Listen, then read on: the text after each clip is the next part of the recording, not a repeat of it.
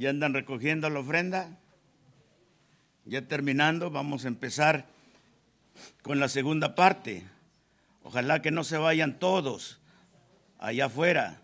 Yo quisiera que nada más los que van a servir, los que van a, servir, los que van a trabajar se vayan, pero los que no aquí quédense.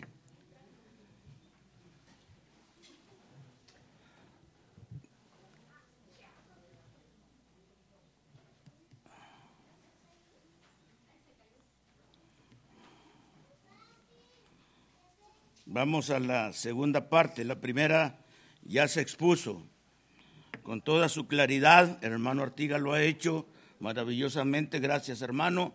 Dios le siga bendiciendo, Dios lo siga usando y échenle ganas. No nada más a él, a todos los que ayudan, cooperan, predican, exhortan, dan clases, a todos mis hermanos. Denle ganas, póngale ganas, póngase a estudiar más la Biblia para poder compartir de la palabra de Dios con nosotros. Hoy voy a hablar, hermanos, de la venganza. Eh, es un tema que, que, me preocupa a mí, eh, me pone a pensar. En ocasiones se me va el sueño y quizás no nada más a mí y no a pocos miembros de la iglesia, contando con los líderes de las iglesias del Señor. Predicadores, misioneros, evangelistas, ancianos. Cuidado con este pecado tan muy común que a veces nos arraiga y nos ataca. ¿Qué debemos hacer nosotros los cristianos sobre este tema en particular? La venganza. ¿Qué es esto? ¿Es un tema bíblico? Está en las escrituras, podemos traerlo a colación, podemos enseñarlo, o es un tema olvidado, tabú, que no debemos de mencionarlo aquí. Necesitamos este tema, hermanos, nosotros, y no nada más nosotros los cristianos, el mundo en general. ¿Qué dice la palabra de Dios? ¿Qué dice la Biblia tocante a este tema? La venganza. ¿Qué es la venganza? Quizás algunos digan, bueno, la venganza es cuando una persona le ha hecho daño a otra. La persona dañada cree que tiene una deuda con ella. Y dice, tú tienes una deuda conmigo y tú me la vas a pagar. Tú me la debes y tú me la vas a pagar. Ahora, yo los invito a que abran su Biblia y vamos a ver qué dice la Biblia de este tema. Romanos capítulo 12, versículos 17 en adelante. Romanos 12, 17 en adelante. Los que no puedan buscar en su Biblia, tomen un papel, una pluma y apunten los versículos que vamos a dar a continuación. Los que no puedan hacer ni eso, pues Está fácil. Pídanle al hermano Ernestito o al hermano Alexis una copia, un CD porque se están grabando. Cualquier tema. Entonces pídale a él, él se la reproduce y usted se la lleva, lo estudia en su casa, en sus ratos libres, lee el texto, lo compara, lo analiza y en realidad va a decir, en realidad esto es lo que Dios quiere para mí a leer los versículos de la Biblia. Así es que ya tenemos Romanos 12. Dice el versículo 17. Dice, no paguéis a nadie mal por mal. No paguéis a nadie. ¿Qué? Mal por mal. Procurad lo bueno delante de todos los hombres. Dice, si es posible, en cuanto dependa de vosotros, estad en paz con todos los hombres. No os venguéis vosotros mismos, amados míos, sino dejad lugar a la ira de Dios, porque escrito está. Escrito está. Mía es la venganza, dice el Señor. ¿Está claro? Clarísimo. Mía es la venganza, dice el Señor. Aquí nos vamos dando cuenta lo que Dios quiere para nosotros, para cada uno de nosotros. Hermanos míos, fíjense bien que si todo el mundo obedeciera estos versículos, esta enseñanza de Dios, estuviéramos en paz. Rusia no estuviera ahorita bombardeando a Ucrania. Estuviéramos todos en armonía. Pero no hacemos caso de la palabra del Señor. Porque escrito está, mía es la venganza, dice el Señor. Así que si tu enemigo tuviere hambre, no lo dejes con hambre. Dale de beber, dale de comer. Si tuviere sed, dale de beber. Pues haciendo esto, hermanos, amontonarás fuego sobre ascuas de fuego sobre su cabeza. Qué bochornoso sería para él, para tu enemigo que te odia, que te hizo un mal, que te hizo un daño, y cuando te pide un pan, tú se lo vas a dar. Cuando te pide un vaso de agua, aquí está. Ascuas de fuego amontonarás sobre su cabeza. Lo pondrás a pensar, lo abochornarás. Dirá, mira, Dios mío, qué vergüenza. Mi enemigo me está dando de comer. Pues esto es lo que Dios quiere, hermanos. Esto es cristianismo. Este es el cristianismo de Cristo. Amar a vuestros enemigos. Orad por los que os perturban y os maldicen. Haciendo esto, ascuas de fuego amontonará sobre su cabeza. No seáis vencido de lo malo, sino vence con el bien el mal. Espera un pago cuando hay estos problemas.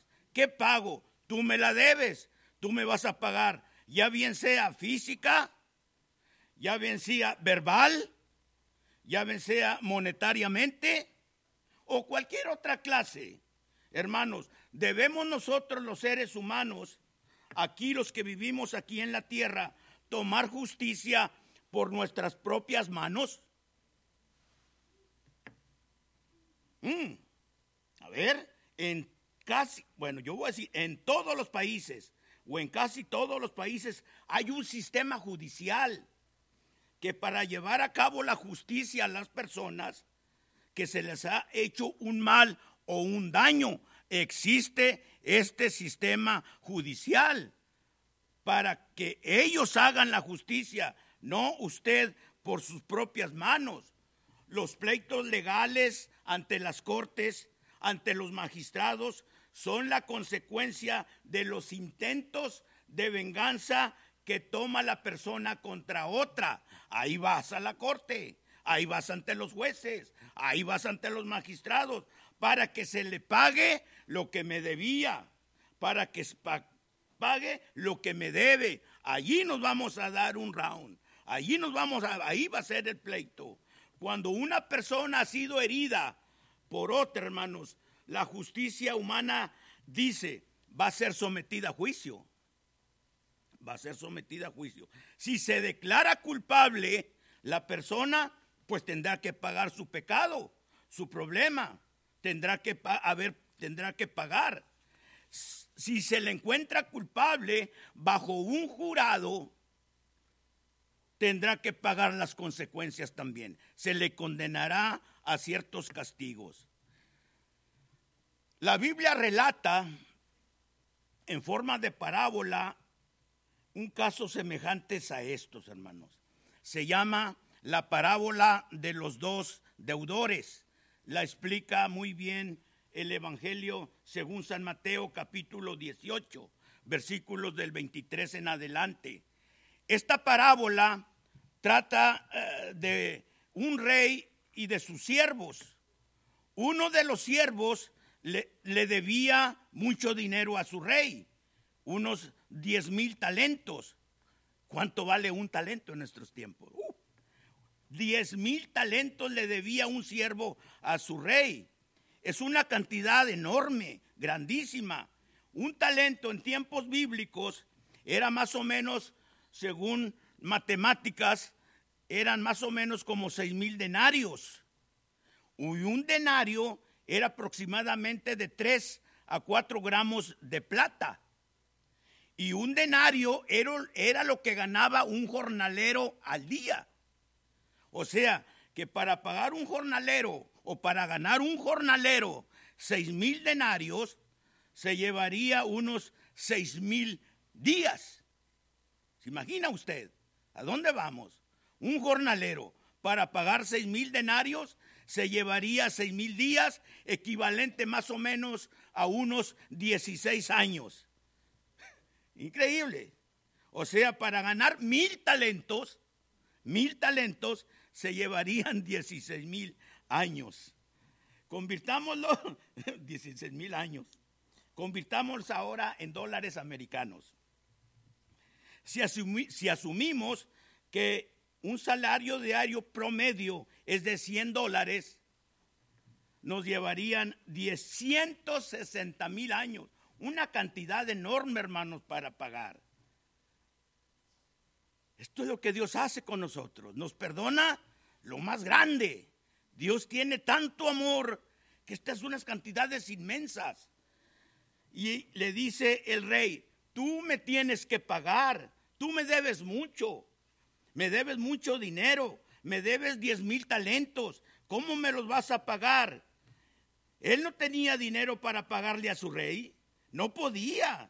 Y le dice, le dice, postrado, dice la escritura que postrado le decía, Señor, Señor, ten paciencia, ten paciencia conmigo. Yo pagaré toda la deuda, yo te pagaré todo lo que debo. Y dice la escritura, esta parábola, hermanos, el rey dice, movido a misericordia, le perdonó la deuda. Pero este mismo siervo también tenía un consiervo o un compañero o un amigo que le debía a él solamente 100 denarios. Tú me debes 100 denarios y ahora me los pagas. Si no me los pagas vas a ir a la cárcel. Y dice la escritura, entonces el consiervo poniéndose postrado sobre sus pies le rogaba diciendo lo mismo que él a su rey, ten paciencia conmigo, yo te pagaré todo esto.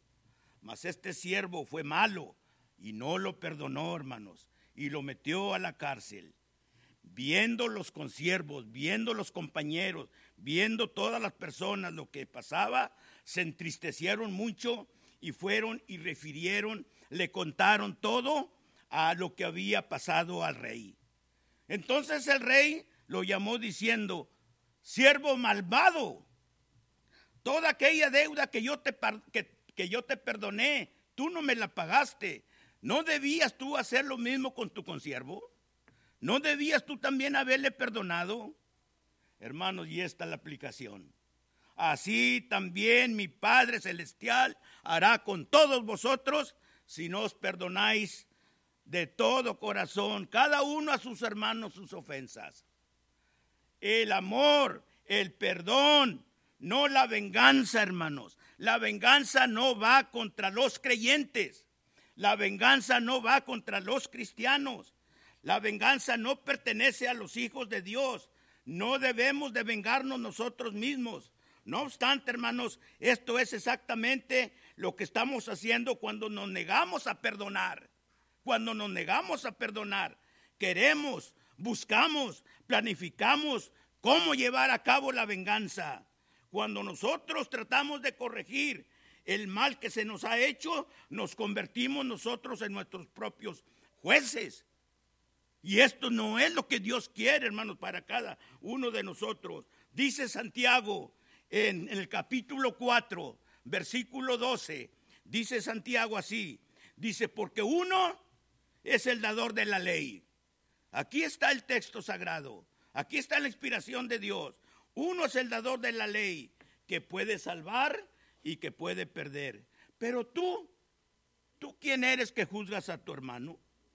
¿Tú quién eres para juzgar a otro? Hermanos míos, continúa Santiago en el capítulo 5, versículo 9. Dice, hermanos míos, no os quejéis unos a otros para que no seáis condenados. He aquí, el juez está delante de la puerta. Él es el juez. dejárselo todo al juez. Dios es el juez justo. Él es el que dicta sentencias. Él es el único. Él es el que va a dar el pago a cada uno de nosotros según lo que corresponda a la justicia de Dios. Si alguien ha hecho algo malo y se arrepiente de verdad, de hecho Jesús Jesús en el Calvario lo borrará, lo borra todo. El amor de Dios con, el, con, su Hijo. Usted dirá, pero es que hermano se lo hicieron a, otro, me lo hicieron, me lo hicieron a mí. Yo no tenía culpa alguna y fui víctima de ese, de ese daño. Fui víctima. Tal vez usted no haya hecho nada mal para provocar un mal que le han hecho. Pero hermanos, si usted compara lo que le han hecho a usted con lo que Dios le ha perdonado, no hay comparación alguna. Lo que Dios ha perdonado es más grande, más grande, más sublime, más excelente. El perdón de Dios. Bajo el pacto antiguo, si usted pecaba contra alguien, usted tenía el derecho de hacerle lo mismo a él. Pero ahora, fíjese hermano, ahora fíjese lo que dice Cristo. Bajo el Antiguo Testamento, pues era ojo por ojo, diente por diente, tú me lo hiciste, tú me la pagas, tú me robaste, yo te robo, tú mataste un hijo, yo te mato otro hijo. Pero ahora, ¿qué dice Cristo? Bajo la nueva ley, bajo la dispensación cristiana, dice Cristo, oíste que fue, que fue dicho. Estoy leyendo Mateo capítulo 5, versículo 38 en adelante. Dice, dice Cristo, antes fue dicho, pero yo os digo, ¿quién dice esto? Cristo, pero yo os digo, no resistáis al que es malo. Antes, a cualquiera que te hiera en la mejilla derecha, vuélvele también la otra. Y al que quiera ponerte a pleito y quitarte la túnica, déjale. Déjale también la capa y a cualquiera que te obligue a llevar la carga una milla, ve con el dos. Al que te pida, dale. Al que quiera tomar de ti algo prestado, no se lo niegues. Este es el cristianismo de Cristo, hermanos. Este no es Islam, este no es budismo, este no es mahometanismo, este es cristianismo, esta es la ley de Cristo, este es lo que nos enseña. Si todo el mundo fuese cristiano, hermanos, estuviéramos en una gran alegría, una inmensidad.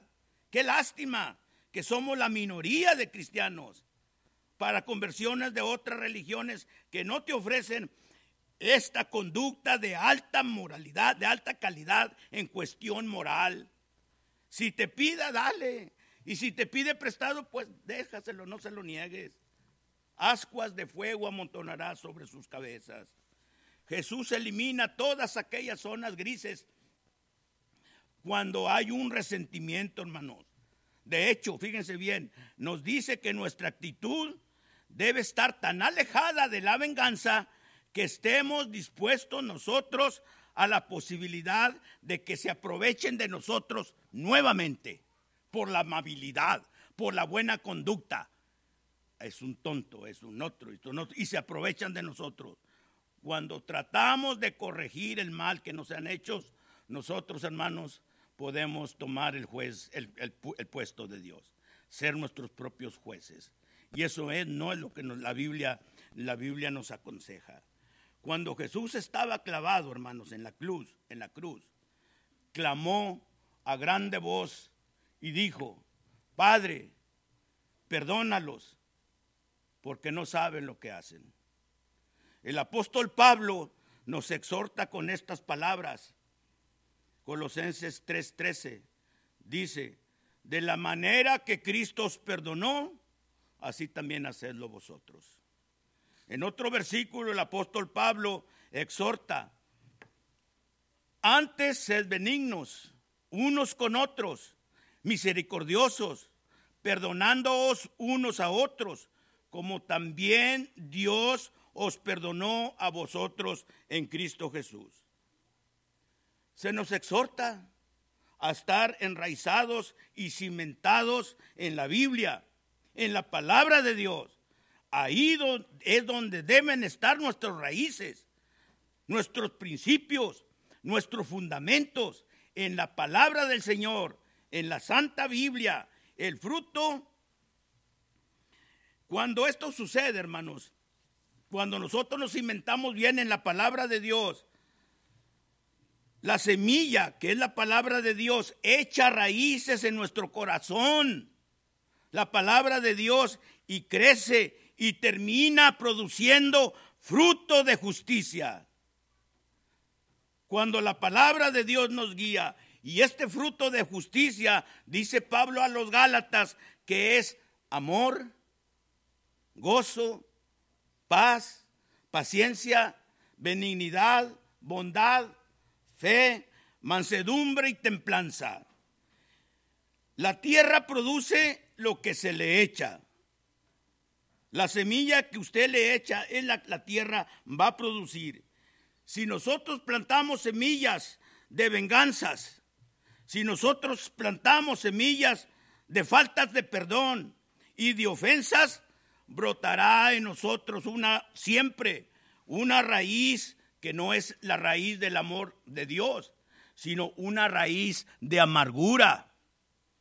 Vivirá siempre usted en ese estado, amargo, deprimido, no le cae nada bien, todo le mira mal, va con la iglesia, va con el predicador, va con los ancianos, va con los diáconos, porque tiene una raíz de amargura. No ha sembrado el amor de la justicia para que enraizca, en su corazón esas semillas de amor que Dios quiere para cada uno de nosotros.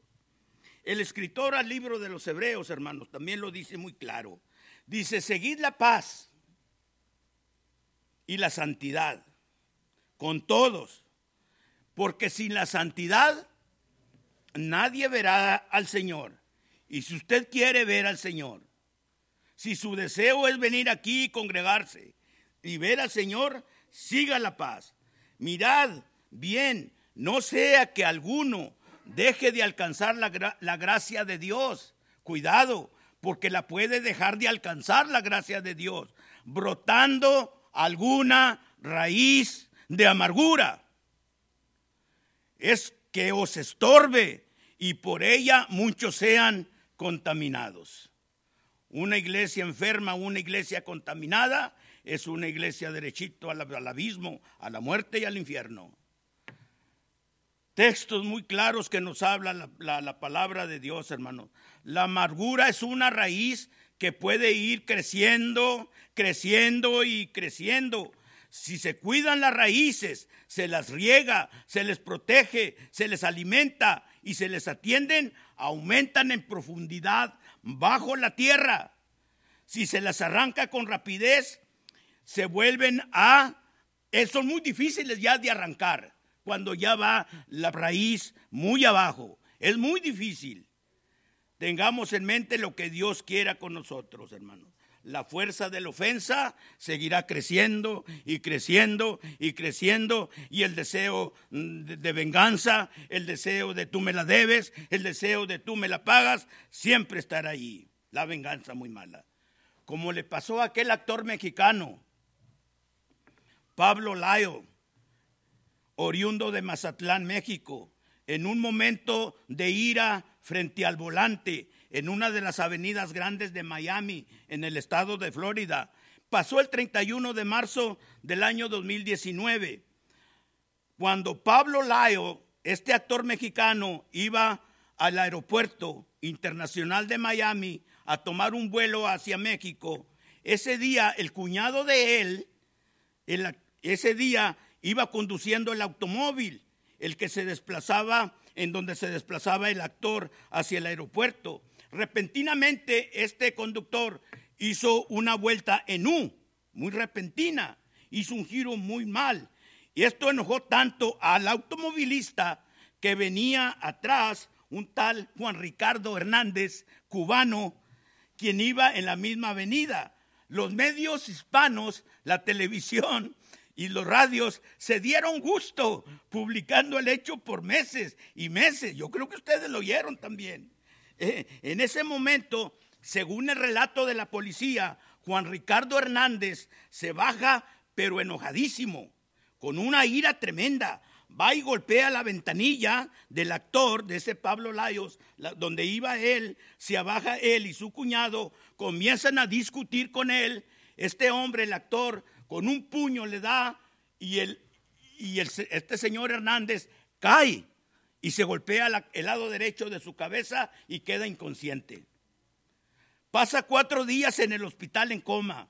La familia decide desconectarlo de las máquinas, el, hombre muere y el, actor, este señor Lyon, fue condenado creo que a cinco años de cárcel y a ocho años de, de, provisión condicional.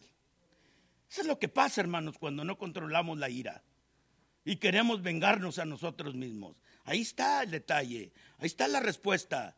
Esas son las consecuencias. ¿Eso es lo que Cristo quiere? ¿Eso es lo que Dios quiere? ¿Lo haría un cristiano? ¿Un cristiano lo haría eso? No es posible, hermanos. Lo haría un no cristiano de otro mundo que no conoce Biblia, que no conoce palabra de Dios. Dios dice, no te vengues, mía es la venganza. Esas son las consecuencias, hermanos, de lo que pasa a veces.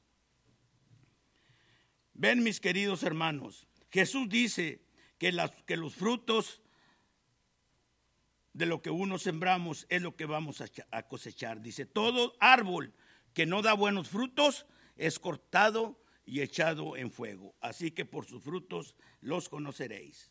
Así es, hermanos. La persona que busca paz y prefiere, o más, más bien dicho, la persona, vamos a ponerlo al otro lado, la persona que no busca la paz y prefiere cobrar por él mismo sus ofensas, hermanos, va a terminar contaminada su alma. Contaminada. Cuidado, mis hermanos. Mucho cuidado, porque algo que es muy valioso, tu alma preciosa, termina corrompiéndose por falta de perdón, por no saber perdonar al que te ofende. Proverbios 20, 22 dice, no digas, yo me vengaré, no lo digas, yo me vengaré, no lo digas, espera a Jehová, Él te salvará. Dice la palabra de Dios que no, que no debemos decir, yo me voy a vengar, tú me las vas a pagar, sino espera a Jehová Espera a Dios. Él te suplirá. ¿Cuántas veces alguien nos ha hecho daño, hermanos? Nos ha ofendido y decimos, me las vas a pagar. ¿Cuántas veces queremos tomar venganza con nuestras propias manos? Pero, ¿qué dice la Biblia? ¿Qué nos enseña en la Biblia? ¿Cómo debemos reaccionar cuando alguien nos hace un daño? Tenemos que ser prudentes, hermanos. Tenemos que ser pacientes cada uno de nosotros. Tenemos que respirar y contar hasta 10 antes de levantar la mano. Y en ocasiones hasta más. Entonces, ¿qué es lo que dice la Biblia acerca de la venganza? Bueno, que no paguéis mal por mal. Olvídense de eso. Ya lo leímos.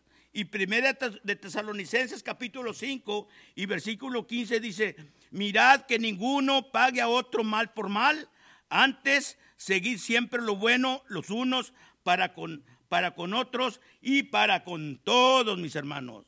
Pablo escribió a los hermanos romanos y a los hermanos de Tesalónica y les dice lo mismo. No paguéis a nadie mal por mal. Si eres cristiano o cristiana, Dios es tu Padre. Y tu padre te dice, no pagues, hijo mío, mal por mal a nadie. Si alguien nos hace daño, si alguien nos golpea, ¿qué dijo Jesús cuando alguien te da una bofetada? Si te dan una bofetada, con la otra. Busca la paz. Busca la paz, hermanos. Si es posible, en cuanto todo dependa de nosotros, busca la paz. Estad en paz con todos los hombres. Procurar lo bueno delante de ellos. En ocasiones, hermanos, alguien nos va a hacer algo. Cuando no somos nosotros también cuidadosos, prudentes. No cuidamos también nuestra boca, nuestro modo de hablar. Y entonces viene alguien y, nos hace un daño pero siempre atendemos la costumbre de señalar al otro, pero es que él empezó, pero es, es, es, el que tuvo la culpa. El marido culpa a la esposa, la esposa culpa al marido. No, es él el que inicia el pleito. Eh, no, eh, usted me dijo esto. ¿Por qué mejor no buscamos la paz unos a otros, hermanos? Lo mismo que dijo Adán a Eva. Ella fue la culpable. Ella fue la que me dio del fruto prohibido. Hermanos, sigamos siempre la paz. Quizás eres tú, quizás el que estás iniciando pleito en tu familia, con tu amigo, con tu esposa, con tu hijo, con tu nuera, con tu yerno. Quizás seas tú el que inicies el pleito. Pero dice la Biblia aquí, Cristo con estas palabras, bienaventurados los que buscan pleito, no. No. Bienaventurados los pacificadores, porque ellos recibirán consolación. Ellos serán llamados hijos de Dios. Ellos son los escogidos de Dios. Un pacificador, hermano, no es aquel que, le, que anda por las calles protestando con una bandera blanca, no. Protesta no. No, no es aquel. Un pacificador es aquel que está en paz con todos los hombres. Digan lo que digan. Un pacificador es aquel que en buscar, que en vez de buscar el mal para otros, busca el bien. Facilito. ¿Me van siguiendo? Facilito. Este es lo que Dios quiere para nosotros. Un pacificador, hermanos, es lo que siempre busca. Deja el problema Deja el problema a Dios, hermanos. Dios nos, dará la venganza. Ustedes se acuerdan, esto pasó hace poco también aquí en Dallas. Una mujer policía.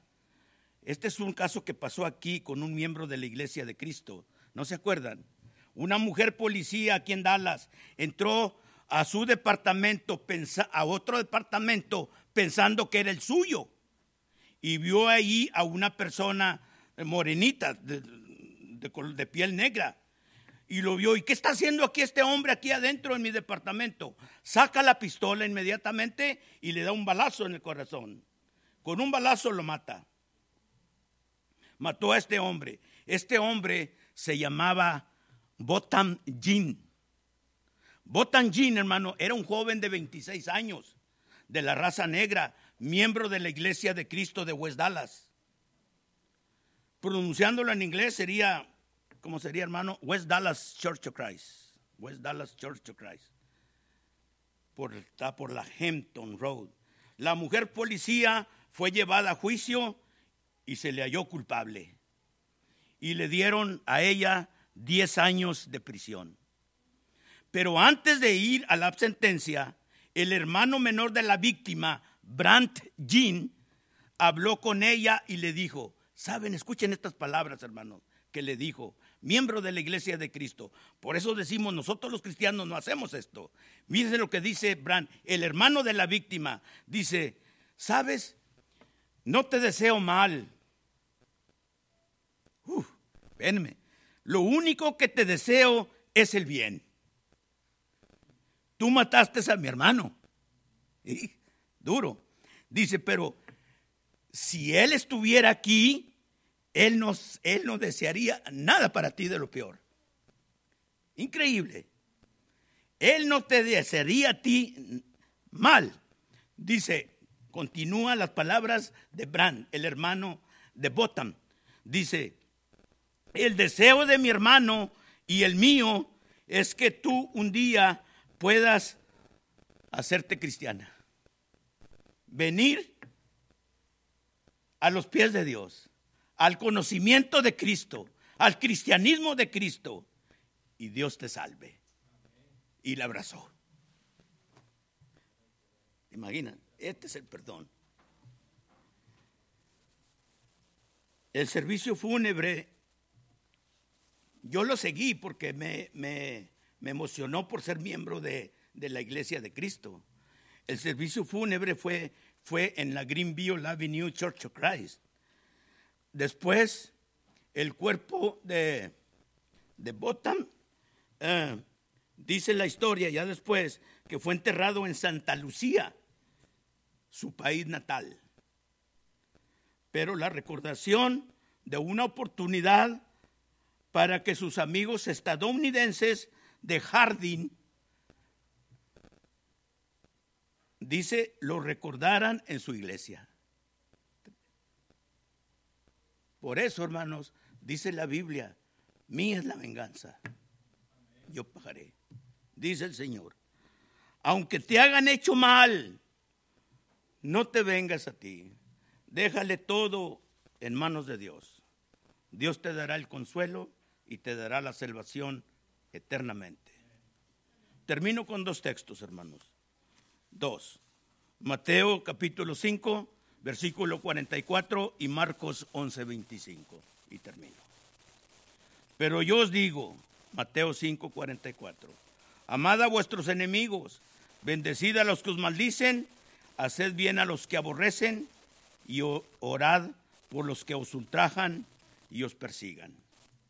Marcos 11, 25 dice, y cuando estéis orando, perdonad si tenéis algo contra alguien, para que también vuestro Padre que está en los cielos os perdone a vosotros vuestras ofensas. Tenemos que aprender a perdonar, hermanos, no a vengarnos a nosotros mismos. Que Dios les bendiga. Puestos de pie.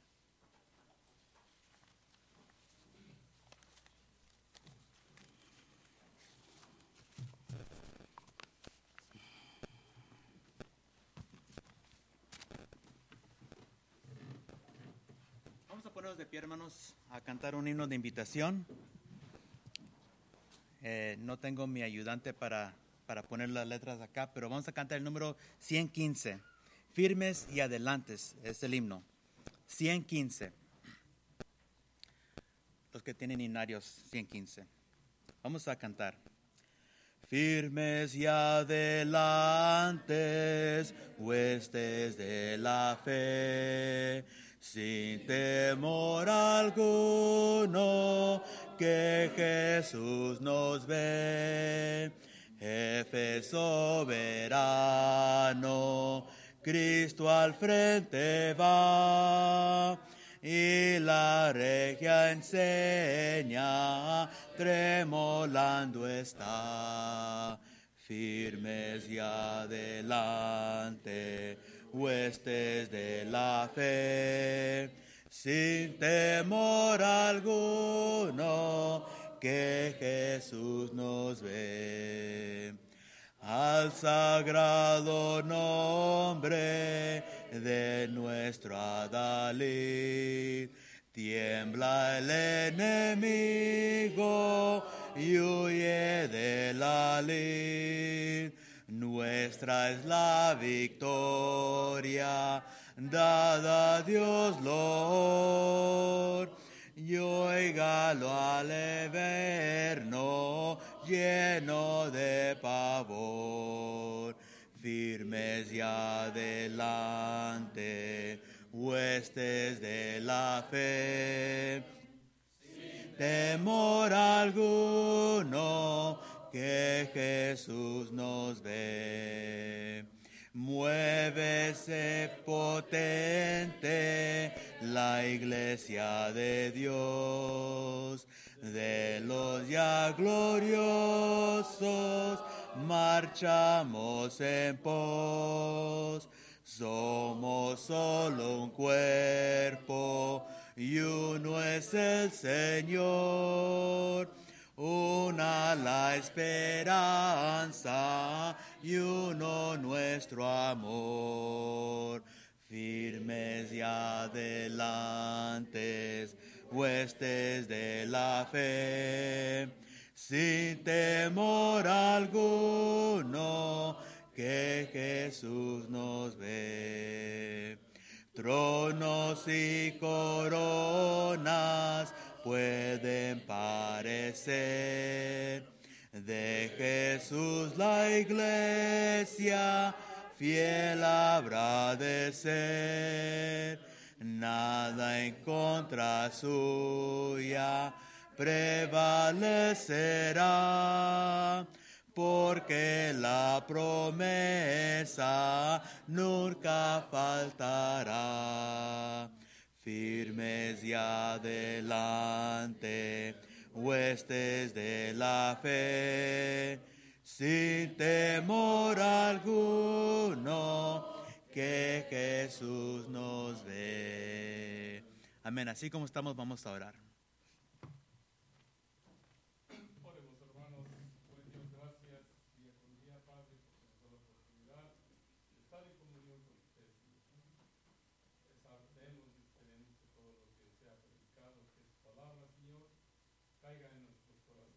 Para ser hacedores de la misma, Señor.